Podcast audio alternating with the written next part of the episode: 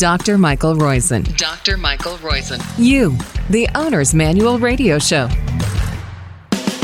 You are listening to You, the Owner's Manual radio podcast on Radio MD, iHeart, or wherever you downloaded us from. Thank you for doing that. And do check out all the things on Radio MD. Go to that website, radiomd.com. It is a great website. By the way, this is 63A. The A's are always the latest medical news of the week. The B's are great guests, especially for you. And we have a wonderful guest talking, and I can't pronounce the name of the book, but it's something like a stress resilient combined. And I can't pronounce that word, but I will have the authors. It's talking about how to build resilience by overcoming and managing stress. That's the B segment. We had a wonderful guest on the B last week. You'll want to check out 1162B. But today, the top news story, and that is the longevity is the next disruptor story and the Roizen rule for younger you story is the ABC risks from long term use of protein pump inhibitors like Prilosec. The well beyond wellness story is can cinnamon help you control your diabetes? Wellness foreplay, getting to the core of the matter. The odd Omega story, you guessed it, getting rid of trans fats. Isn't that unbelievable? It's been, I think, this is now, and I'm going to mistake the number of years, but it is since 2004. What is that? 19 years the FDA has been trying to get rid of trans fat. They're finally doing it. That's the odd omega story. He's a pain in the neck. We used to say he's a pain in some other organ, but he's a pain in the neck. That is a special story, if you will, that is a well beyond wellness story, but it is more important than that. And flu shot, RSV shot, or COVID booster, which should come first and in what order? We'll get to those in just a second. But first, I want to go through the ABCs and risk of long term protein pump inhibitors. There are about 15 million folks in the US take a protein pump inhibitor or a PPI, such as Prilosec or Prevacid, every year. They ease the discomfort of GERD, gastroesophageal reflux disease, that heartburn like, by reducing the amount of acid your stomach cramps out. That's sweet relief for sure, but long term, that may cause you more problems. It can cause kidney disease, it can increase bone fractures, it can increase pneumonia, it can increase vitamin B12 deficiency, and Clostridium difficile associated diarrhea. Why all of those?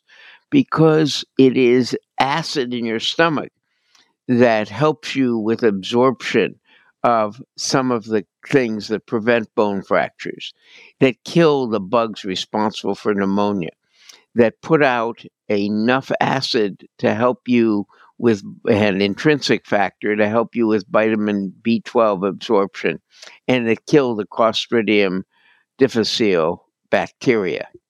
So that's why we don't like them. But in addition, this study of 5.5 years that looked at 5,700 people aged 45 and older who did not have dementia at the beginning found that taking acid reflux drugs for more than four and a half years was associated with a three, 33% higher risk of developing dementia. Now, what does that mean? This is a association study, not a randomized controlled trial but that's been shown in some small randomized controlled trials, as well as a number of other association studies. So it means that for you, if you have GERD, one, find out what you can do identify the trigger foods. Is it coffee? Is it tomatoes? Is it fried food? Is it peppermint? Is it spicy food? Is it carbonated beverages? Is it pepper? So those are common things. Is it chocolate? So eating, getting rid of those. Quitting smoking also. Smoking itself can cause GERD. Now, the second thing is avoid lying down within three hours of when you eat. So if you eat, don't take a nap and certainly don't go to bed within three hours of when you eat. And do a little physical activity between the time you eat and when you go to bed. All of those things, and especially small meals in the evening. I can tell you one of the things I had GERD, and one of the things I noticed is when I started eating smaller meals, giving three hours before bedtime, it went away. If those don't work, check with your doctor about other things. There are other drugs, there are vacations. So take this for two weeks, the Prilosec or Prevacid, and then go away. Don't take it for two weeks, and then resume if you need to. That way, sleep is important, yes, and GERD treatment is important, yes. It'll help prevent esophagitis and maybe even esophageal cancer. But so is the avoidance of these pills and avoidance of dementia. So that is our longevity is the next disruptor and the Roizen rule for younger you story of the week.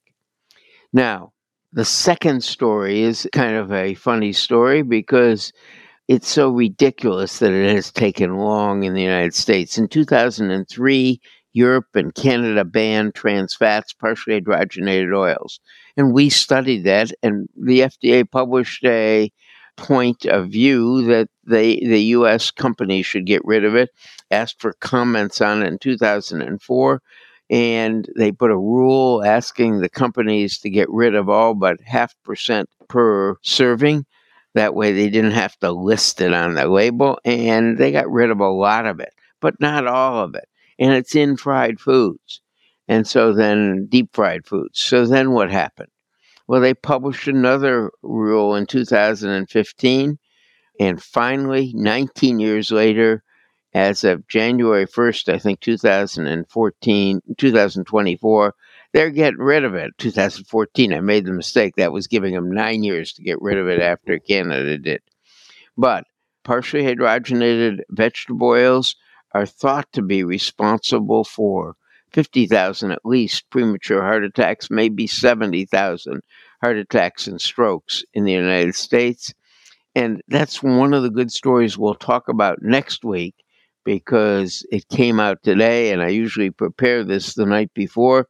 But that is that heart attack rates have come down substantially, and stroke rates have come down substantially since 1970. Control of blood pressure, control of LDL cholesterol, control of blood sugar, and the decrease in smoking rates all contributed as we've gone from we're decreasing 4% a year over the last 50 years. And the reason I said that is it decreased through 2019. We don't have data after that. But for 50 years, it's gone down 4% a year. You'd say 4% times 50 has gone down 200%. That's more than all cause. Well, no, it's 4% of 100 would be 96, and then 4% of 96 would be like 3.6% of the original. And then when you get to 50%, it's 4% of 50, which is 2%. Well, it's actually declined from about what would be 800,000 deaths a year if we had the same rate as we did in 1970 to about 385,000 between strokes and heart attacks, and 50 to 70,000 of those are thought to be related to the partially hydrogenated vegetable oils. Now, what's combating that and what's slowing our progress is obesity and type 2 diabetes. And one of the stories is Can cinnamon help you control type 2 diabetes? Well, this is a randomized controlled trial looking at cinnamon. And believe it or not, true cinnamon is grown in Sri Lanka and called Ceylon, C E Y L O N cinnamon. The Cassica cinnamon is not used much because it has side effects. But you want the Ceylon cinnamon. I didn't realize it's only grown there. And it turns out that it does help lower blood glucose levels. It didn't have much of a measurable effect on A1C, that long term reading, but it, it does have readings short term. Now, that's the odd omega story of the week. The wellness foreplay, that's right, getting to the core of the matter. People who pump iron often brag about their abs, but a strong core is really what you care about. And that means banishing inflammatory belly fat, as well as protecting yourself from falls, back pain, even incontinence, and even increasing your sexual satisfaction. How do you strengthen the core? Well, meet your core. First of all, what are your core muscles? They're the you squeeze in your belly and tighten your glutes, and you breathe out as you contract them. That is your core muscles. Walking and continually engages your core muscles, especially when you put one foot in front of the other and do some balance at the same time. Hold your head high, your shoulders back, contract your stomach muscles with each step. That means it is your core. And modified planks and crunches, those are core things as well as balance exercises. So, what do I do? Get out of the chair without using your hands, do a plank, a squat, a lunge, and a wall push up. So, those are five simple exercises to get your core. I forgot, bent over back row gets the upper back muscles, which are part of your core. And one of the things I teach patients is what I had to do in grade school when I was a bad student. I had to look into the corner, that is, face the corner of a room. Now, what you do is do the same thing, but stand on one leg. You can put a chair behind you so you can't fall down that way.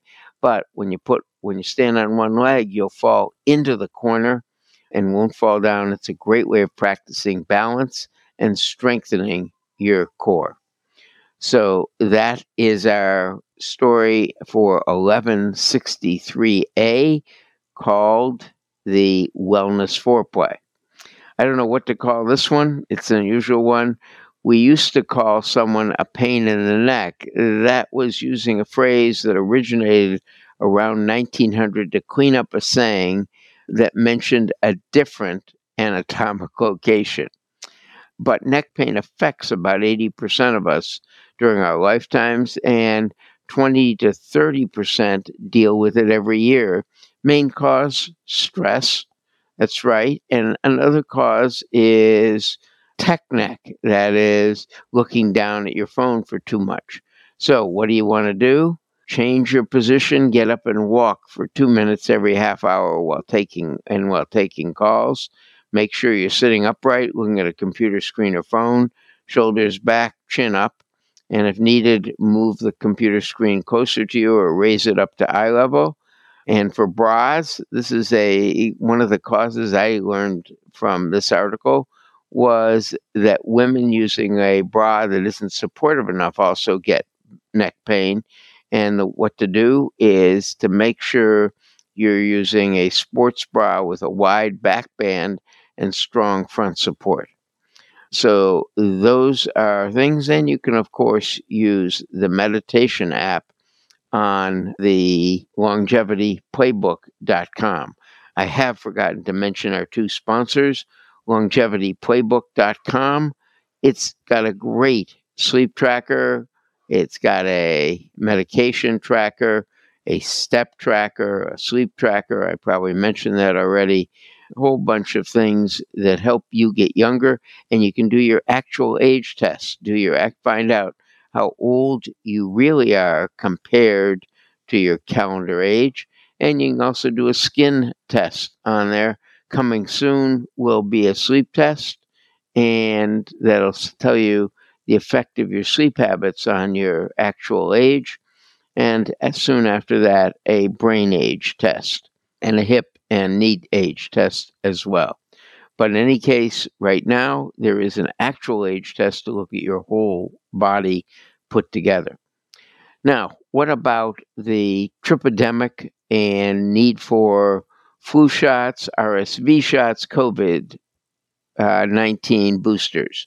My take, and this is my take, no one else's, hasn't gone through the scientific advisory board of the longevityplaybook.com. And by the way, I forgot to mention the other sponsor. That's Life's First Naturals, the makers of bovine colostrum, as well as not only bovine colostrum, but True Biotics, two of the things I take every day that help me keep my actual age younger. So, my thought is get the flu shot as soon as it's offered. Seniors, you want the extra booster. Don't bother with the nasal one, it doesn't work anyplace as well. Secondly, get the RSV shot if, especially if you're over 75 or in a nursing home. And third, we don't know about the COVID booster yet. If the data is good enough, so far the data has shown that the extra boosters, after the two shots plus two boosters, the extra, the third, and the fourth booster actually impede immunity. So we don't want you to get something that impedes what you're already getting benefit from. So maybe delay those and wait till we have the Novavax non mRNA. It's a traditional vaccine booster it may be much safer and better for all of us to get. Those have been the big stories. Remember, PPIs, take a vacation, eat earlier in the day, eat smaller meals at night. You'll feel more energy as well as not have as much GERD. From a standpoint of your core, those five exercises getting out of the chair without using your hand, a lunge, a squat, a plank and a wall push up. And as a bonus, balance exercises by looking in the corner and balancing on one leg. And when you get good at it, you close your eyes. Third, tech neck, manage stress and change how you use the phone. And by the way, for the tech neck, also get out of your chair every 30 minutes, walk around for two minutes, if you have a phone, put it in your pocket and use an earpiece so you can do phone calls on your phone while walking with you sucking in and your head held high. For women, make sure you use a sports bra with a wide back band in addition. And the shots, go ahead and get your flu shot as soon as possible. It's really important. The flu not only can kill people and hospitalize them, but causes inflammation large enough to create, to knock plaques out of the artery and cause heart attacks, strokes, and memory loss. That way, you want to protect yourself. Thanks very much, especially to our listeners. I haven't given credit to two people I want to really give credit to. Grace Titkemeyer, who helps me prepare these weekly. Thank you, Grace. And one more person that I really cherish who passed on last week suddenly at the age of 88, so it's not so sudden, is Jim Graham, who was on the show for five years, helped me as a co host, someplace around numbers 400 to 800, if you want to look them up in the archives, maybe even 300 to 500, someplace in that. But Jim was a great co host, and wonderful person. His last four years, he devoted himself to serving in hospice and helping other people deal with their illnesses. And he went into hospice as well. Thanks very much. This is young Dr. Mike Roizen saying thank you for downloading us. Tell your friends about us. This is the 1163A What's important in the medical news as it affects you. Thanks again. We'll be back next week. We hope you are.